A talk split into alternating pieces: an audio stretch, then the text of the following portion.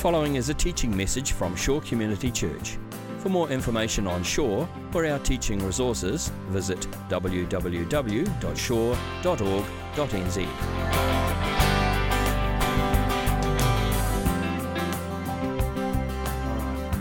So, we are starting a new series.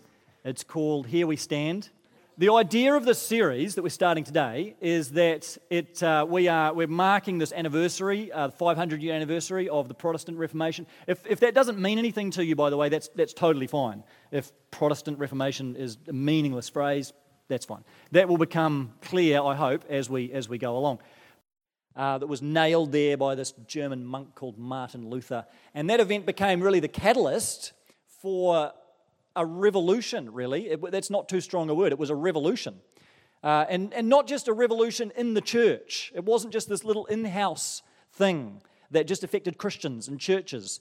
Uh, the Protestant Reformation had a massive effect. It really changed Europe. It changed the face of Europe. It changed Europe politically and socially and, and has had a massive effect on Western society in general. A lot of the repercussions of the Protestant Reformation we don't even realize, but it's had a massive, widespread global effect. And within the church, among Christians, the effect of all this, the effect of the Reformation, is around about 500 million Christians worldwide that identify themselves as Protestants. Uh, which includes us. Those of us in this church, those of us who are Christians, we're a Protestant church. And again, that may or may not mean anything to you, but we are some of over 500 million around the world that inherit this Reformation legacy. And the reformers, people like Martin Luther, they used this word sola, Latin word sola. And they used the word to describe these doctrines, these ideas that were absolutely central and are absolutely central to the Christian life and the life of the church. And they weren't new and novel doctrines. This, none of this is stuff that Martin Luther or the reformers invented. They didn't come up with the stuff. But they called the church back to these truths that had become lost, that had become obscured in the course of history by the church in the Middle Ages. And they called the church back to, to its roots, back to Scripture. And so they would talk about sola scriptura, Scripture alone. That's what we're going to look at today. They would talk about solus Christus Christ alone. We'll look at that next week. Uh, sola gratia, grace alone. Sola fide, faith alone. Sola dei gloria, glory to God alone. These central truths that we hold dear as Christians. And you could put all of that together and say, we are saved by grace alone, through faith alone, according to Scripture alone, by Christ alone, to the glory of God alone. And that's the heart of the gospel. That's the heart of the Christian faith. And so that's what we're going to be looking at over these next five weeks. We're going to work, work through the five solas of the Reformation. And we'll start today with sola scriptura, scripture alone, because that's really the foundation. Everything else we'll say comes out of Scripture. And so we need to have this fundamental conviction, sola scriptura, and understand what that means. So I want to start with a video clip. And this is from the movie Luther. Uh, it's not a bad idea, actually, if you get a chance over the next few weeks to hunt out that movie Luther. Uh, it's a good portrait of Martin Luther's life and work. And let me just say this about Luther before we play the clip Luther was no saint. Okay, so in the course of this series, we're not going to idolize Martin Luther and put him on this great pedestal. He did accomplish some amazing things, but he had his flaws. He had some big flaws, okay? So this is not about some perfect person at all. In fact, I think one of the wonderful things about Luther and the Reformation is the way that God used a very ordinary bloke, really, a very ordinary monk, to do some significant things and bring about some extraordinary change in the church. But Luther himself was very much an ordinary man doing what he felt called to do by God. And so, this is a scene, hopefully, you'll be able to see it. This is a scene from the movie Luther, and it's a scene from Luther's life where he's put on trial for heresy. So, he's been teaching things and writing things, calling into question uh, the abuses of the church, the corruptions of the church, the misguided practices of the church, and seeking to call people back to Scripture, to Christ, to faith, to the gospel. And for that, he is put on trial for heresy and threatened with excommunication. And at this trial, he is asked to recant his views, pressured to recant these views that he'd been propagating. And so let's look at this and see how that scene played out. And it's worth remembering that. Uh, you know, to, be, to, to say what Luther said, I mean, he's saying that at the risk of his life. Uh, if, you, if, you, if you're a heretic in those days, it's not, it's not a little telling off, it's burned at the stake. Uh, and so Luther's very much aware of the fact that his life is on the line when he's saying these things. But let, us just put up that, that final statement again that Luther made. If we can put that back up on screen, Rob. And um, look at those words that he says, that where he says at the end, Here I stand. That's where I got the name for the series, by the way. Here we stand. Luther says, Here I stand. But the key phrase in there really is where he says, My conscience is captive to the word of God.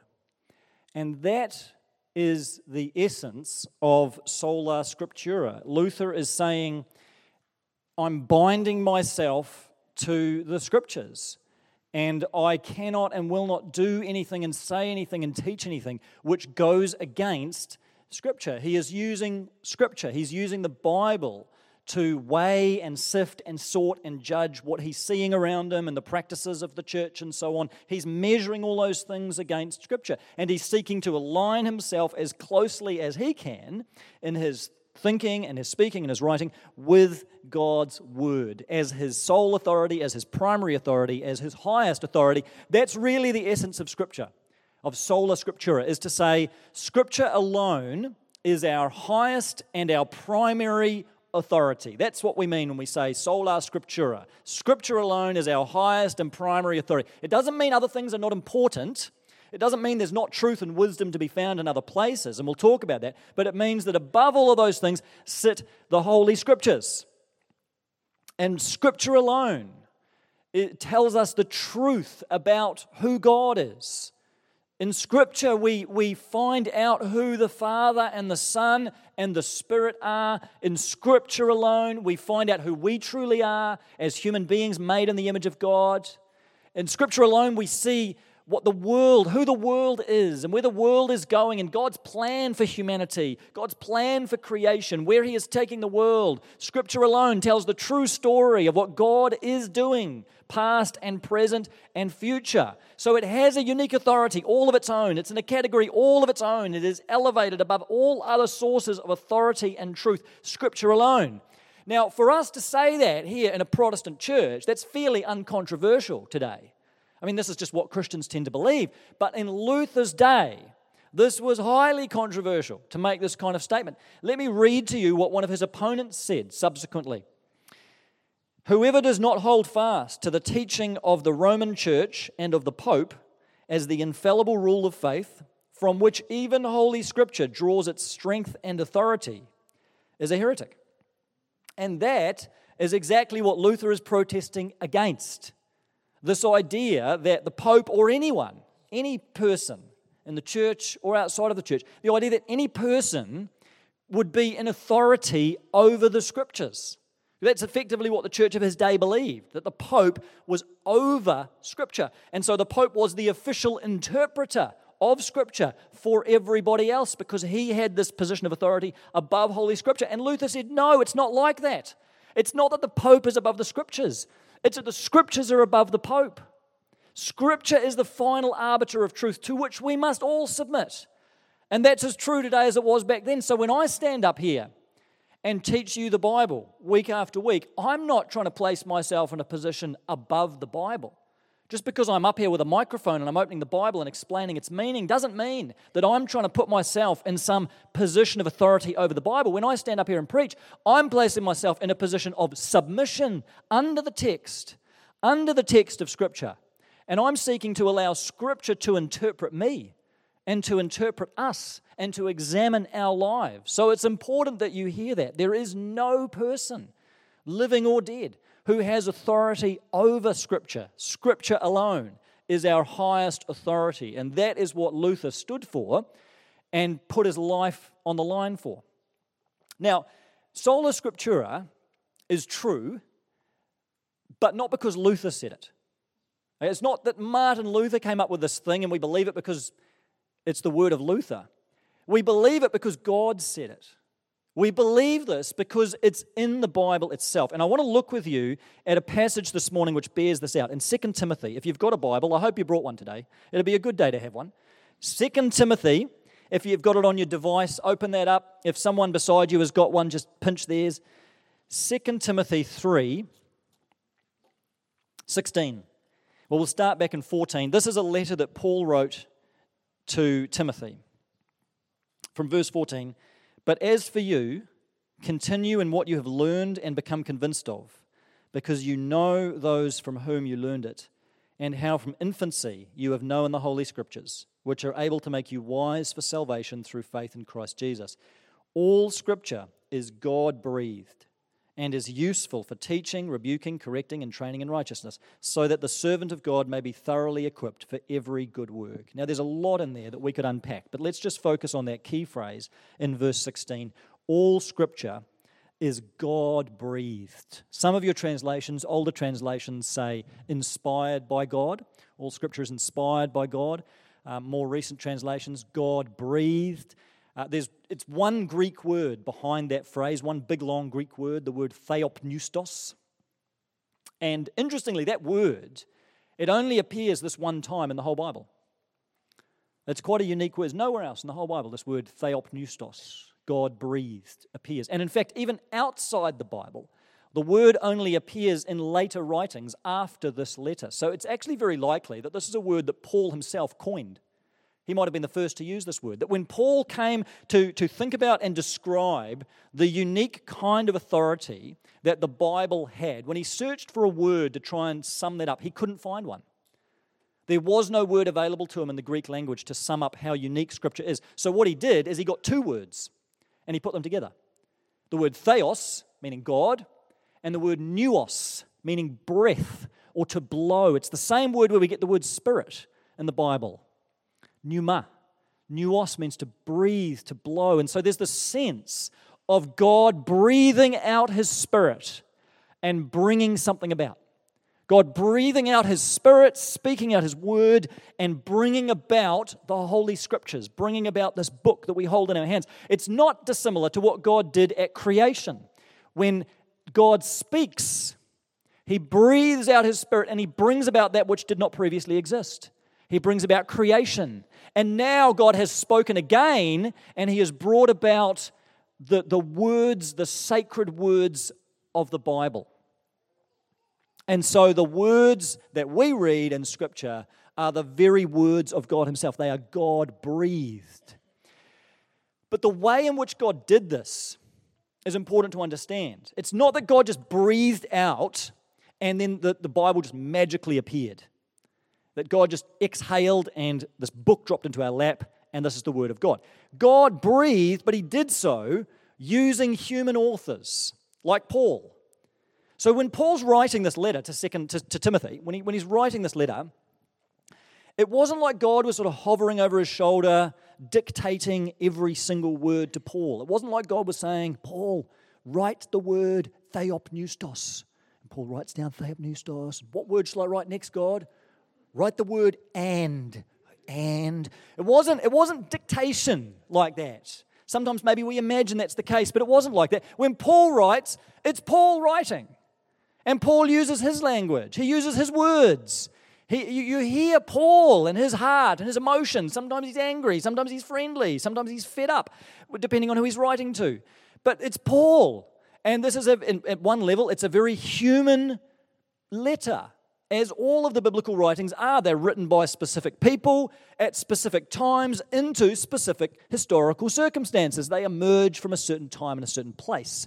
So the Bible, at one level, is a very human book, but here's the thing here's what theopneustos means God breathed. It means that as Paul is writing this letter, or he would have been dictating it to his secretary, but as he was putting this letter into in, forming it, the Holy Spirit was so actively at work in Paul's mind, in Paul's heart, in Paul's life. We don't know how consciously aware Paul was of this, but the Holy Spirit was so permeating that whole experience that in the end, the words Paul wrote were exactly the words God wanted written.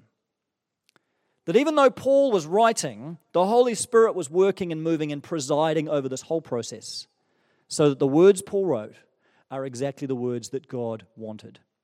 So the Bible is a human book written by human authors, but it is also a divine book whose ultimate author is God. It's not unlike the way Jesus is both God and man. The two natures of humanity and divinity come together in the person of Christ. In the same way, the Bible is both a human book and it is a divine book. It is the Word of God. Yes, we can say this was written by Paul, but we can also hold our Bible in our hand and we can say with clarity and confidence, this is the Word of God. And that's a fundamental conviction for a Christian to have that this is the very Word of God. It is God breathed. It's not just a book about God, it's not just a book to God, it's not just a witness to God's deeds in history. This is the very Word of God. It's not that God just put a little flourish on something that already existed. God was instrumental in the writing and the copying and the compiling of this book, which is really a collection of books that we now hold in our hand. This is the Word of God. So we can say, when the Bible speaks, God speaks. And that's a conviction that's so important for us to have that the Bible has this unique authority. That's where the authority comes from, that it's God breathed. The authority is not literally in the pages of the Bible. I mean, at, at, a literal level, this is paper and ink. The authority is not in the paper and not in the ink, it's not in this physical thing. The authority is in God. The authority of Scripture rests in God, the author of the Bible, who has breathed this into being. And so this is His word to His people in ancient times, and it's His word to us today. Which means this book is categorically unlike any other book you might have. It might look exactly this, it might look very similar sitting on your shelf next to Harry Potter or next to the hungry little caterpillar or whatever it's sitting next to. But this book is categorically different because there is no other book that you can look at and say, that's the Word of God. Only the Bible has that status. Only the, there is nothing else that exists in all creation other than the person of Jesus that you can look at and say, that is the Word of God. The Bible alone is God's direct and special revelation to us. That's why it has such a unique and important authority. That's why we say sola scriptura. Scripture alone is our highest and primary authority in life, in faith, and for discerning truth from error. Now, when we say that, when we say sola scriptura, that doesn't mean that there are no other sources of authority at all. And I don't think Luther was saying that. Luther, Luther wasn't saying that the popes and councils and churches have absolutely no authority. He was saying, relative to Scripture, they don't have authority. But there are many other ways in which God might speak to us. When I was preparing this series, I was talking to a guy and uh, explaining the whole sola scriptura thing to him. And his first question to me was, Well, what about the Holy Spirit? Doesn't the Holy Spirit speak to us? Isn't that one of the ways that God speaks to us today? Not just directly through the Bible. And yes, it is. Yes, God can speak to us through the Holy Spirit. There's all kinds of ways in which God can speak to us. Let's name some of them. Firstly, our traditions. A lot of us, if, we've got, if you've got a church background, you may come from a particular denomination. Those denominations have traditions, they've got certain beliefs. Sometimes they have certain confessions, like if you're a Presbyterian, you've probably memorized the Westminster Confession. It's a great statement of Christian orthodox truth. And so we're shaped by our traditions. And our traditions help us discern what is true, what is not true, and they influence us in all kinds of ways. That can be a good thing. We're shaped by our cultures, various ethnic cultures, and those cultures have a huge bearing on how we see life and how we interpret the world, how we see other people, and they have a bearing on our faith too, how we think about God, how we think about how we practice our faith and outwork it in the world. We're shaped and influenced by our culture. That's fine, that's good. Uh, personal experience. This is the, the God speaking directly to me category. Um, there are all kinds of ways in which God may speak to us, just maybe through the prompting of the uh, Holy Spirit in our hearts through creation, through the word of another person, sometimes into our life. God has all kinds of ways of speaking directly to us. And those are good, those are right, those are valid. We'd never want to limit the ways in which God may speak to us. Our reason is another way in which we, we figure things out. Even Luther himself said, unless I'm convinced by scripture and plain reason, like God's given us a brain. He wants us to use that. We make logical deductions about things, and so we figure things out and we draw conclusions, and that includes things about our faith. We're influenced and shaped by the use of our minds. That's good. So we have all of these things going on, all of these ways in which we are influenced and shaped, all these, these tools that we use, in a sense, to try and figure life out, figure out what to believe, and how to behave. The thing is, the way that we often go about this is that we sort of see all of these things like they're just in a bit of a bundle. And they're all on a par with each other. And so God might speak to me through the Bible, and He might speak to me through personal experience, and He might speak to me through uh, another, another book. He might speak to me through dreams and visions. He might speak to me through my culture and this tradition and whatever. And that's all just part of the package of how God speaks. Now, all of those things are valid, but if you just see all of those things as carrying equal weight, that is not a biblical way of living.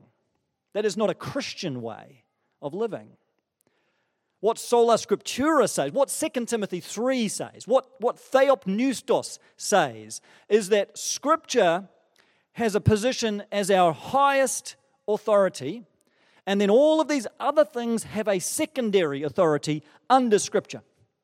So they have value, and there is benefit, and we can receive truth and revelation from these various sources, but they all sit underneath the revealed Word of God. And if there is a point at which any one of these things clashes and collides with Scripture, we must set this aside and go with Scripture. That's the conviction that the Bible itself leads us towards. That's, that's the doctrine of sola scriptura. So let me give you an example of this. Uh, over the last few years, there's been more and more stories floating around about people who have had these near death experiences and gone and visited heaven and then come back and been revived and, and apparently had gone to heaven and then they lived to tell the tale and talk about what they'd seen and what they'd heard. And there's so many of these stories actually now this has its own genre. It's called heaven tourism. And I mean, bookshops just got more and more. If you go online, there are a lot of these stories. Some of one of the more recent ones, one of the ones that got a lot of profile, was that book Heaven is for Real. Uh, the story of this boy who had a near death experience and he apparently went to heaven and met people there who had died. And he came back and he talked about these people, and apparently he had no other way of knowing about these people other than what he would have experienced in heaven. And so people were amazed how he, how he knew the names of these people or was able to describe people who he had never met by going to heaven. Now, I don't want to pass judgment on whether or not that actually happened. Maybe it did. I can't discount the fact that maybe that happened. Maybe God allows that to happen to certain people uh, at certain times. But what concerns me a little bit is when Christians kind of latch on to that as proof that heaven really does exist. Because, I mean, it's a powerful story, and he saw these things, and how else do you explain it? And we kind of latch onto it and we say, well, you know, so look at this. Heaven really is for real. And my response to that would be, yes, heaven is for real, but we already knew that because the Bible told us that heaven is for real. And if you want to know whether heaven is for real, read the Bible. And if you want to know what heaven's like, read the Bible. So it's not that you can't read those stories. I'm not saying go burn the books that's fine. They may be encouraging, that can be edifying, but what I'm saying is we need to be careful because we can very easily, without intending to do it, we can take this thing, which is really in the category of personal experience, so that's where it fits in. We can take this thing and we can elevate it to the level of Scripture. We can put it on par with Scripture. We could even elevate it above Scripture if we're not careful and make this the determining authority in our life that tells us that heaven really is for real. And we don't mean to do it, but that's just subtly the drift. And we need to say, no, no, let's come back to Scripture and weigh this against what the Bible tells us. To the degree that it conforms to what God has already revealed in His Word, great. And we can be encouraged and we can be edified. Let's still hold it lightly because it's a personal, subjective experience. We don't really know what's going on. Let's hold it lightly and let's really put our weight on Scripture to tell us whether heaven is for real, to tell us what heaven is like. Now, that's just one example. But I would encourage you to use that kind of matrix to think about all these various ways in which we're influenced and guided and led, all these different ways in which we find wisdom and truth in life. To cling to the idea that Scripture is our highest authority. So, if there is something in the traditions that you've inherited that ultimately does not conform to the Word of God, we've got to be willing to set aside our traditions for the sake of the Word of God. That's what Luther was willing to do. If there's something in our culture even our ethnic culture, that runs against Scripture, we've got to be prepared to set that aside and say, well, no, sola scriptura, Scripture alone is my highest authority. Everything else must submit to that. And if there is a clash, it will always be Scripture that comes out on top. It will always be Scripture that I cling to because that's what God, God's Word itself calls me to do by saying that all Scripture is God breathed, that this is the Word of God. So we always need to weigh and measure and balance all other sources of truth against Scripture alone. Now, you know what that means, right? If we're actually going to do this, we've actually got to know our Bibles. We've actually, at a certain point, we're actually going to have to read the Bible. Um, I don't know whether you knew this was part of the equation, but this is actually required. It's not just this thing we believe, we've actually got to live it out. This is one of the wonderful things, I think possibly the best thing that Luther ever did, was to translate the Bible into German, into the language of his people. Because he had, I mean, if you were, if you were a Christian in the Middle Ages, you didn't have a Bible. You had no personal copy of the Bible at all. And so you never heard it. You never read it. Even when you went to church, and heard the Bible read out, it, it, you couldn't understand a word that was being said because it was in Latin.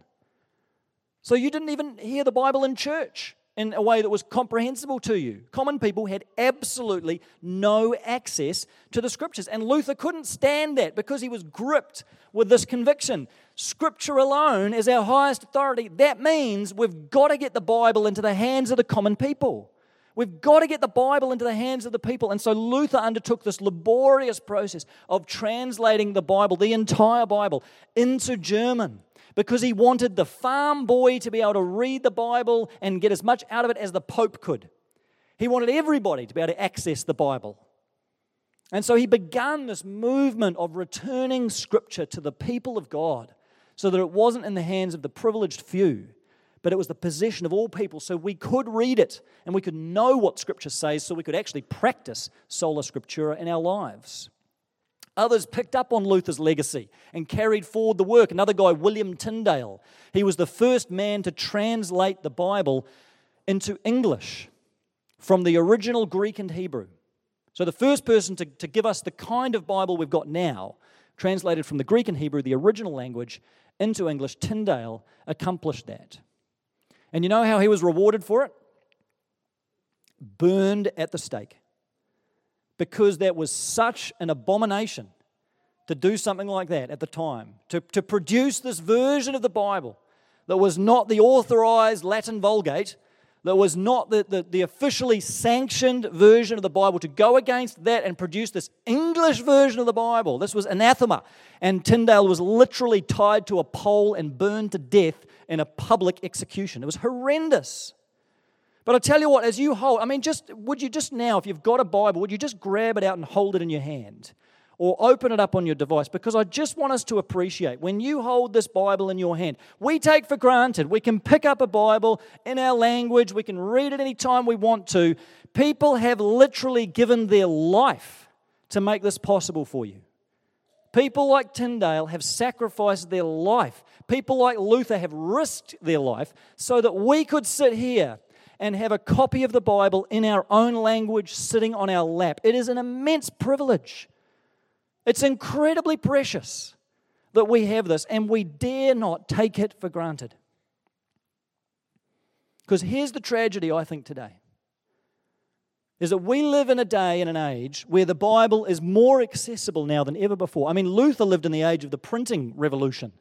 So that made the Bible more accessible than, than ever before. We live in the age of the digital revolution. And so this has just exploded the accessibility of the Bible. It's phenomenal. Luther could never have believed that we could sit here and with a couple of touches of the button on our phone, you, you can open up multiple translations of the Bible not only your native language, whatever language you want to, and then within your native language, you can access multiple translations of the Bible that give you a different nuance and flavor and inflection of different words and phrases. And you've got Bible study tools that you can access easily. You've got online resources. You've got commentaries. You've got so many Bibles, you don't know what to do with them all. We've got all this access to the Bible, and yet we are reading the Bible less than ever before. This is just a tragedy that in our day of greater accessibility to the scriptures than any previous generation, Christians are reading their Bible less than ever before. I mean, we've become worse than the Christians of the Middle Ages. They didn't read the Bible because they couldn't. We just don't read the Bible because we can't be bothered. Because it's too hard, we're too busy, we've got too much else going on, and I just can't be stuffed forming the habit. It's just not good enough. We are dishonoring our Reformation heritage. We're dishonoring the Word of God itself by refusing to enjoy and engage in the Word of God, the Bible that God has given us. And I want to challenge you, and I need to say this strongly, it needs to be said strongly at the outset of this series. Sola Scriptura is not just a belief. Don't believe it if you're not willing to practice it. If you're not actually willing to live this out, because if you have this conviction, that Scripture alone is our highest and primary authority. That should be reflected in your life. For so many Christians, the Bible just sits on the shelf most of the week. Maybe you bring it to church, maybe you open a verse here and there, and otherwise it just remains completely unused and unopened. I don't know how we think we're ever going to grow in our Christian lives when we don't have a regular practice of the Word of God. I talk to person after person after person in this church, people who have been Christians for decades, no regular practice of reading the Bible whatsoever. Friends, we're not going to grow up while we stay this way. We're not going to grow up as a church while we stay this way. We will remain malnourished and anemic Christians. We will remain spiritually immature because it is impossible to make progress in our Christian lives apart from the Word of God. The Word of God has tremendous power to change our lives, to encourage us, to comfort us, to direct us, to teach us, to shape us. God will speak to you through His Word, but we've got to open it and read it. And so I want to challenge you as we start the series to make sola scriptura something that you don't just believe intellectually, but you live it out through deciding today, I'm going to get serious about the Word of God.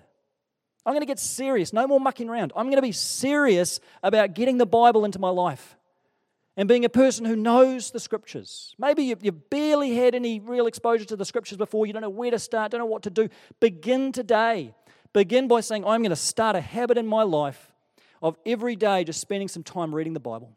Just a simple way. Don't need to go too deep. Don't need to ask a whole lot of questions or, or have a whole lot of answers off the bat, but just begin a practice of starting to read the Bible.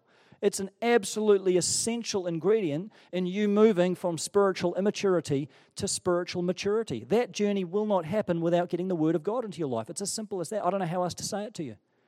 This is absolutely vital for us. And I think many of us, at a certain level, we want to do this. But life gets in the way, we get busy, we don't know how, it's too hard, we've got the best of intentions, but that lasts just a couple of days and then we're done. But can I encourage you to really resolve today before God that you will develop this habit, not just for a day or two, but as a lifelong habit of digging and delving into the Word of God and meeting God in the pages of Holy Scripture. It will shape you, it will mold you, it will grow your faith like nothing else. And that's the kind of church I pray that we would become a church that is grounded on the Word of God. Spend some time reading the Bible individually and spend some time reading the Bible with others. This is a great practice as well.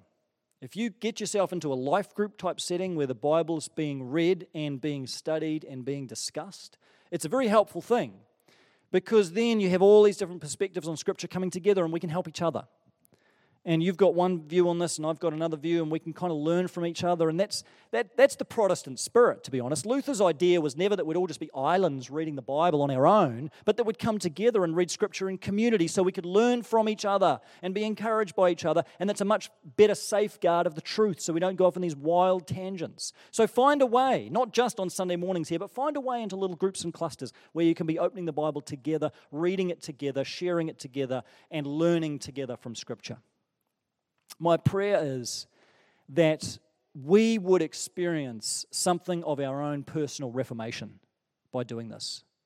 That we would come back to those truths that the reformers gave their lives for, beginning by recovering the centrality and the beauty and the primacy of the Word of God.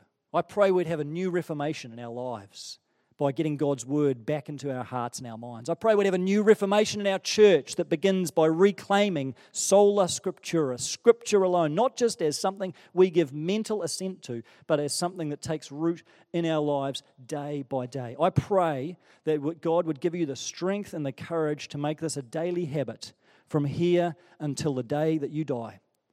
That you might be able to look back at the end of your life and say, through it all, through the highs and the lows, through the ups and the downs, through all of the different seasons of life, there was this practice that sustained me of being in the Word of God.